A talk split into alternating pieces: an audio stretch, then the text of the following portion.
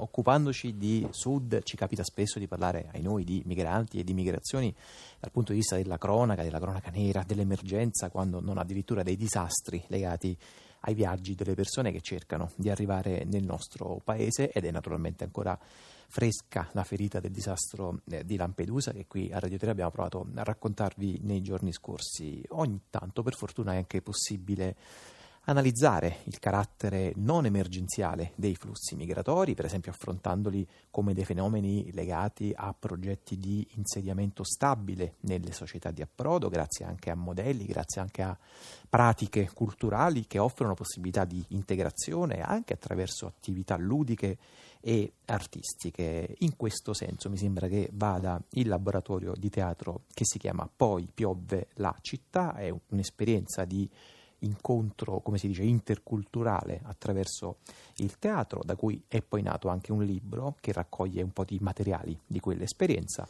Il tutto è a cura di Linda Dalisi. Buon pomeriggio, grazie. Buon pomeriggio a tutti.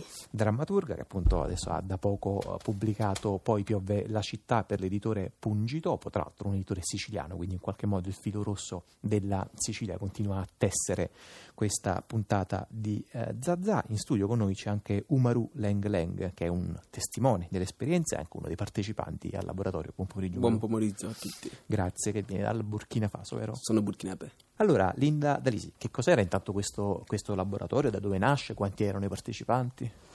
Allora, è un laboratorio che è nato 4 anni fa, promosso dal CIS in quel caso. Era un bando annuale.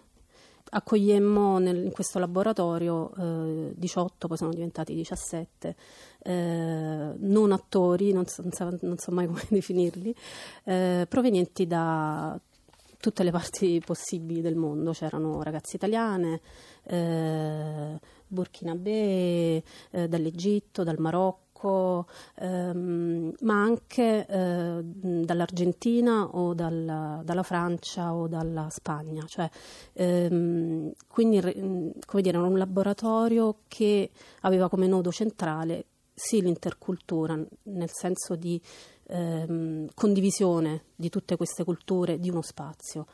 In realtà, ho sempre detto, ed è poi il centro di questo laboratorio, l'intercultura in senso proprio di qualcosa che viene agito, di cui non mi piace mai parlare, perché è qualcosa che è bello che avvenga e basta. E quell'anno iniziammo questo percorso. In realtà era un percorso di un anno, quindi sarebbe dovuto finire con lo spettacolo finale. In realtà io ho sempre voluto continuare, anche quando appunto i fondi sono finiti, e abbiamo deciso di continuare lo stesso, quindi siamo al 4º anno, quindi Poi Piovve la Città in realtà è il primo di una serie di cicli. In realtà è un unico, come se fosse un unico grande lavoro. E il libro raccoglie un po' sotto vari aspetti quell'esperienza di quel primo anno, che fu ovviamente particolare perché fu il primo anno. Poi dopo è cambiato sempre poi il tipo di approccio.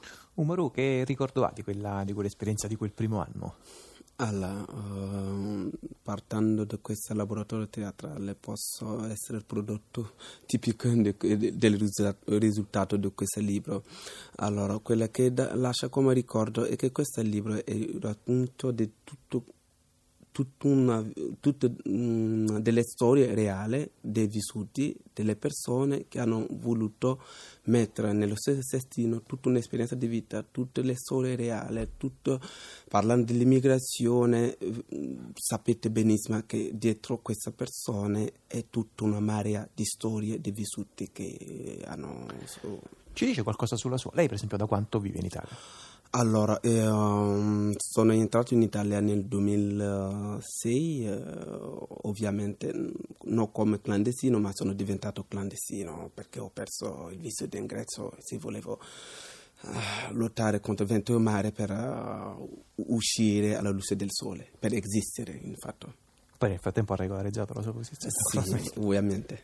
Senti, Oumarou, come ha incontrato questo laboratorio, come ne ha avuto notizia?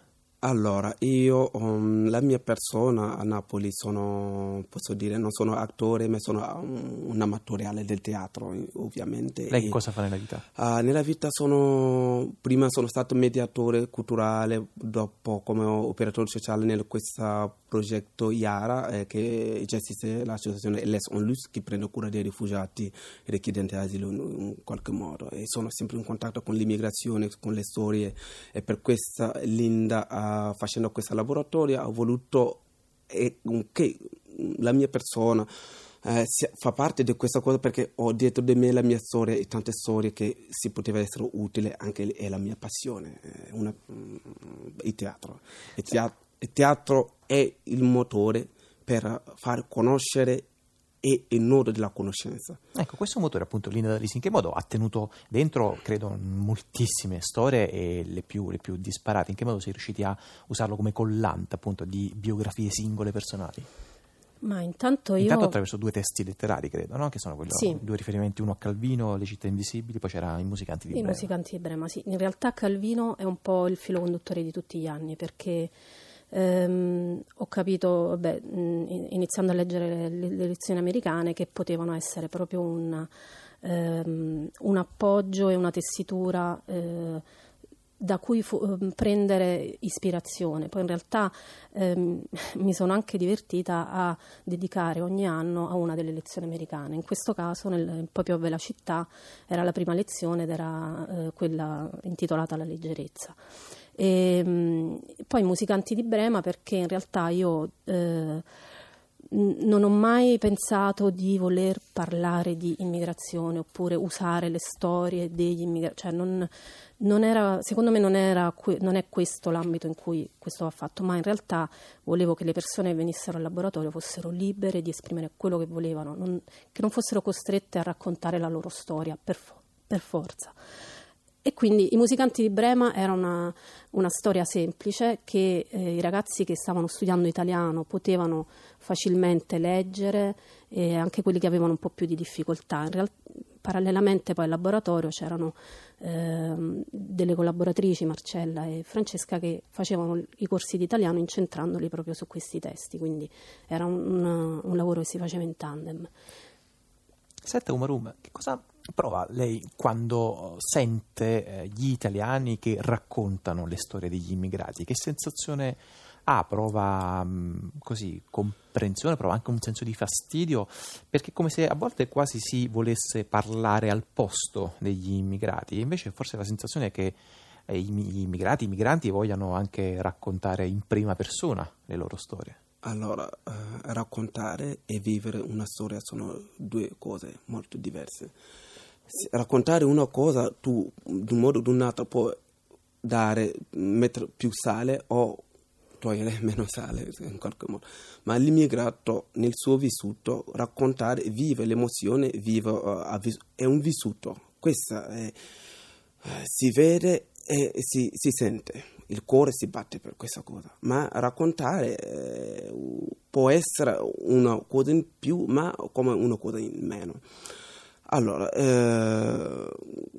preferibilmente credo che l'italiano deve accompagnare l'immigrato a raccontare la sua storia, ma non raccontare la storia dell'immigrato al posto suo. Senta, Linda Dalisi, sì, le volgo anche a lei questa domanda.